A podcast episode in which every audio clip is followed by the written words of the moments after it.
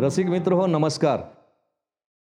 R R Bawane presents the purple platform अर्थात poetry स्पॉटलाईटमध्ये आपणा सर्वांचं मनपूर्वक स्वागत. महाराष्ट्रातील नामवंत आणि नवोदित कवींना व्यासपीठ देणारं हे पोएट्री स्पॉटलाईट आज आपल्या भेटीस आलेले आहेत. सांगळूर तालुका करवीर जिल्हा कोल्हापूर येथून श्री दत्तात्रय कृष्णात बोळावे कवी लेखक आणि व्याख्याते. त्यांच्याशी आपल्याला हितगुज करायचे त्यांच्या अंतरंगात डोकावायचे. नमस्कार सर. नमस्कार. आपण कवी लेखक आणि व्याख्याते म्हणून आपलं कार्य चालू केलेलं आहे. आपण बऱ्याच ठिकाणी व्याख्याते म्हणून जाता. लेखक म्हणून आपली अनेक पुस्तकं आहेत. कवी म्हणून आपण या प्लॅटफॉर्मवरती आज आलेला आहात. अनेक कवी आमच्या तुमच्या आम्ही ऐकलेले आहेत. मला सांगा तुम्हाला यापैकी काय तुमची कोणती कला भावते? कवी म्हणून आवडतं लेखक म्हणून आवडतं की व्याख्याता म्हणणं आवडतं? खरं तर कवी लेखक आणि व्याख्याता या तिन्हीलाही प्रतिभेची गरज असते. खरं. ज्याला आपण साहित्य म्हणतो. हो. आणि माझं असं म्हणणं आहे की प्रतिभा असणं ही दैवी देणगी असावी. खरं. माझं म्हणणं आहे असं. बरोबर आहे. तरीसुद्धा आपण म्हटलात तर प्रायोरिटीज तुम्ही ठरवाच. तर मी अग्रक्रमण देईल कवितेला. कारण कवितेसाठी बोलायचं झालं. तर गागर में सागर समाना म्हणजे कविता क्या बात आहे की एखादी गोष्ट लिहायची झाली तर त्या गोष्टीमध्ये पूर्णपणे लिहावं लागेल आणि मग शेवटी त्याचं बरोबर आशय लिहिला जाईल किंवा सारांश काढला जाईल पण कवितेमध्ये असं नाही होत खूप सारं काही आपण थोड्या शब्दांमध्ये जातो. शब्दात मांडावं लागतं. बरोबर. आता श्रावण महिन्यामध्ये आठवतं मला मी आमच्या गावाच्या असं एका डोंगरावरती बसलो होतो अच्छा सायंकाळचं मस्त वेळ होती. छानसा. मंद वारा वाहत होता. ऊन पावसाचा खेळ चालू होता लांब डोंगरावरती. आणि आपसुक माझ्या तोंडातून कवितेच्या ओळी बाहेर पडल्या. की श्रावणधारा रिमझिम रिमझिम मातीत बरसतो. श्रावणधारा रिमझिम रिमझिम मातीत बरसतो. सांज समय तुझ्या विना जीव तरसतो. क्या बात आहे भार अश्रूंचा पापण्यांना न पेलतो. भार अश्रूंचा पापण्यांना न न पेलतो. पेलतो. एक अश्रू अलगद माझा तोल सांडतो. क्या बात आहे सर. ओठ माझा शब्द पुन्हा तेच बोलतो. ओठ माझा शब्द पुन्हा तेच बोलतो तुझ्या विना जगणे अशक्य निशब्द राहतो निशब्द राहतो. क्या बात आहे. ही अशी उपजत प्रतिभा असते जी शब्दबद्ध करत असताना या प्लॅटफॉर्मवरती असे अनेक कवी आपल्याला भेटणार आहेत. सरांचा पुढचा प्रवास आपल्याला जाणून घ्यायचा आहे. सर मला सांगा आत्ता आपला कवी लेखक आणि व्याख्यात्यामध्ये तुम्ही कवीला प्रायोरिटी दिली. की कवी म्हणणं मला जास्त भावतं. तुमची पहिली कविता साधारण कितव्या वर्षी लिहिली? काय सांगू शकाल? मला आठवतं सर की वयाच्या पंधराव्या वर्षी. मी शाळेमध्ये दुपारच्या वेळेमध्ये जेवणाची सुट्टी झाली होती. अच्छा. आणि शाळेच्या ग्राउंडच्या ग्राउंडमध्ये फिरत होतो. बर. तेव्हा एक फुलपाखरू फुलावरती बसलेलं बघितलं. बर. आणि त्याच्याच आधीच्या क्लासमध्ये आमच्या सरांनी कवितेबद्दल सांगितलं होतं. बर.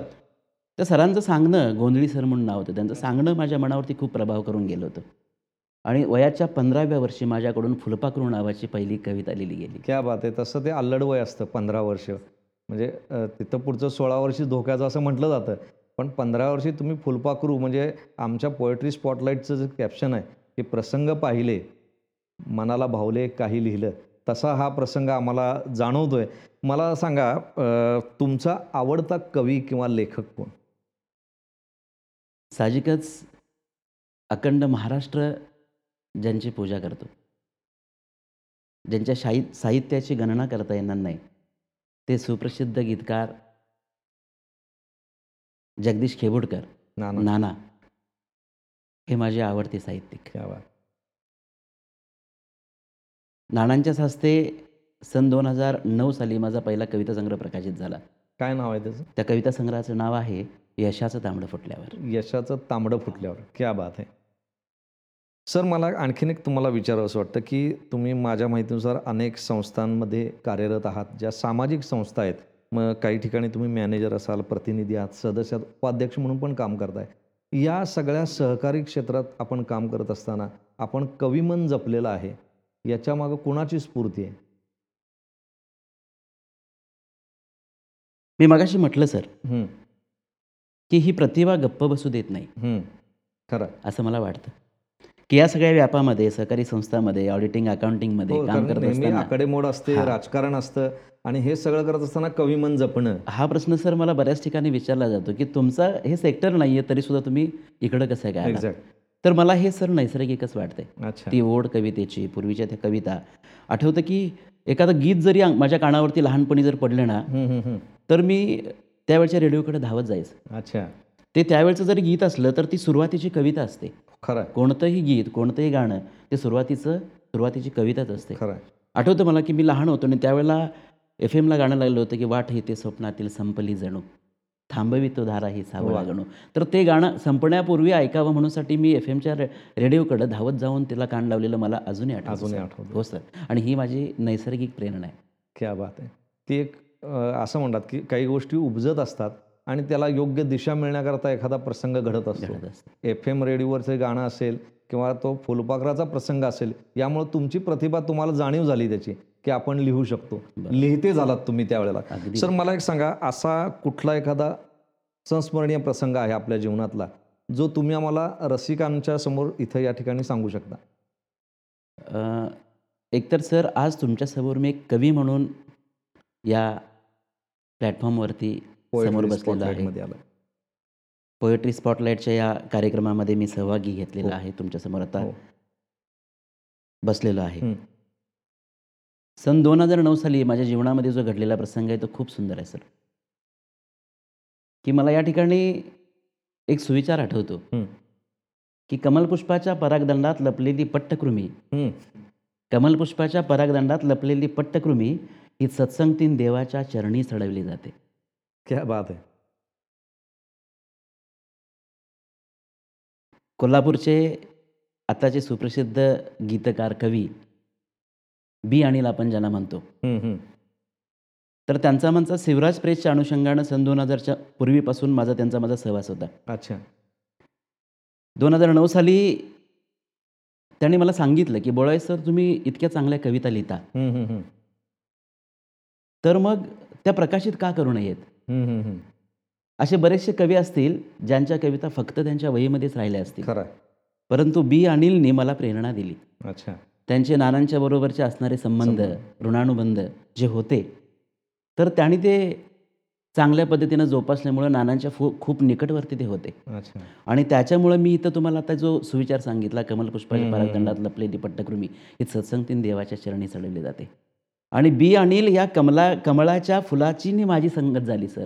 आणि म्हणून मी नानांपर्यंत पोचलो बी अनिल यांनी मला माझ्या कविता कविता संग्रहाला बऱ्यापैकी प्रेरणा दिली. नानांच्यापर्यंत मला नेलं. माझ्या त्या पहिल्या पहिल्या कविता संग्रहाला नानांचीच प्रस्तावना लाभली. क्या बात आहे. आणि दुसरं माझं भाग्य असं की आदरणीय नानांच्याच हस्ते तो कविता संग्रह प्रकाशित प्रकाशित झाला. तिसरं भाग्य असं नानांच्या घरी प्रकाशित झाला. क्या बात आहे. असं म्हणतात ना सुसंगती सदा घडो सृजनवाक्य काळणी पडो. तसं चांगल्या लोकांचा सहवास लाभला की चांगलं काही होतं याचं उत्तम उदाहरण म्हणजे आपल्याकडे बघावं लागेल असं हो, मला सर. वाटतंय. सर आणखीन एक आता प्रश्न मला तुम्हाला विचार हे पोएट्री स्पॉटलाईट याबद्दल एक दोन शब्द आपण काय सांगू शकाल? कारण महाराष्ट्रातील नवोदित आणि नामवंत कवींचा व्यासपीठ म्हणून हा कलामंच या ठिकाणी आकारास येतोय. या मंचवरती आज आपण आलेले आहेत त्याबद्दल आपल्याला दोन शब्द काय सांगावेसे वाटतात? अगदीच काही सेकंदांपूर्वी मी म्हटलो की बऱ्याचशा कवितेच्या ओळी किंवा बऱ्याचशा कवींच्या कविता केवळ त्यांच्या कवितेच्या वहीतच राहत असतील. बरोबर. त्यांना पंख मिळत नाहीत. खरं आणि आज तर पोएट्री स्पॉटलाईटच्या कार्यक्रमाच्या अनुषंगानं या ठिकाणी हा जो उपक्रम घेतलेला आहे आम्हा कवींसाठी हो, हो. तो खूप वंदनीय आहे स्तुत्य नाही सर. मी वंदनीय. म्हणतोय. कारण आमच्या कविता फक्त आमच्यापुरत्या मर्यादित न राहता त्यांना या कार्यक्रमाच्या अंतर्गत लावण्यात लावण्यात आलेल्या पंखांमुळं त्या साता समुद्र पार जाणार आणि लेवल जागतिक लेवलपर्यंत पोहोचणार आहेत. आणि म्हणूनसाठी या कार्यक्रमाला खूप मला धन्यवाद द्यावेसे वाटतात आणि त्यासाठी माझे शब्द अपुरे पडतील सर. या कार्यक्रमात यावं किंवा इथपर्यंत पोचण्याकरता तुम्हाला कोणाकडनं माहिती मिळाली किंवा या स्पॉटलाईटपर्यंत येण्याकरता काय? याच्यासाठी बी अनिलने मला पहिल्यांदा संपर्क साधला. अच्छा. त्या सरांच्या नंतर नितीन कुलकर्णी दादांनी. याच्यासाठी स्पेशल प्रयत्न केलेत. मला फोनही केला. अच्छा. आणि ह्या हा असा कार्यक्रम आहे ना याच्यासाठी आम्ही तुम्हाला नियुक्त करू इच्छितो. आणि तुम्ही या. त्यासाठी लागणारी आवश्यक असणारी इन्फॉर्मेशन आम्ही तुम्हाला द्यायला तयार आहे. आणि तुम्ही तुमचं या कार्यक्रमामध्ये स्वागत असेल. अशी प्रेरणा त्यांनीच आम्हाला दिली. क्या बात आहे. तुमची कविता आभाळ तुझे मी राया. ह्याच्या मग काय स्फूर्ती आहे हो सर? कारण अतिशय छान शब्द त्या कवितेमध्ये आहेत.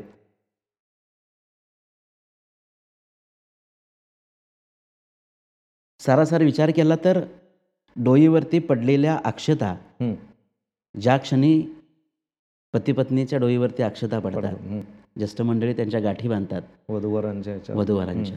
आणि केवळ त्याला स्मरून ती आपलं सगळं सोडून आपल्याबरोबर येते. बरं आपली पत्नी आपल्या मागून येते. आणि तिच्यानंतर काही गृहिणी अशा असतात की त्यांचं स्वतःचं अस्तित्वच त्या राखत नाहीत. पूर्णपणे आमच्या प्रपंचामध्ये आमच्यामध्ये त्या विरघळून जातात. आणि तशी विरघळलेली माझी पत्नी. तिला स्मरून ही कविता मला लिहावीशी वाटली. तिचं वागणं तिचं माझ्या प्रपंचामध्ये माझ्याबरोबर तिचा असणारा सहवास आणि तिचं जे वागणं आहे ते फारच सुंदर आणि म्हणूनसाठी तिच्यासाठी लिहावंसं वाटलं की आभाळ तुझे मी राया तू असाच बात. तुझं विन जीव गहीवरला तू होऊन दरवळवा. क्या बात. आणि शेवट खूपच सुंदर आहे त्या कवितेचा की तुझवीन राहणे आता माझा आहे मृत्यू समान. आता तुझ्याच आती ही इंद्रधनुची कमान. क्या बात आहे. रसिक मित्र होई अशी प्रतिभा असते. जसं आम्ही तुम्हाला सांगितलं की प्रसंग पाहिले काही लिहिलं परिवारात मित्रांमध्ये कौतुक देखील झालं पण समाजासमोर नाही आलं. आज या पोएट्री स्पॉटलाईटच्या माध्यमातून हे सगळे कवी आपल्या भेटीस येत आहेत.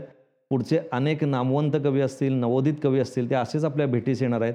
या ठिकाणी आज दत्तात्रय कृष्णात बोळावे सर आपल्या या स्पॉटलाईट प्लॅटफॉर्ममध्ये आलेले आहेत. त्यांनी आपले अंतरंग उलगडून दाखवलेले आहेत. सर आपण इथं आलात याबद्दल आपले मनपूर्वक धन्यवाद.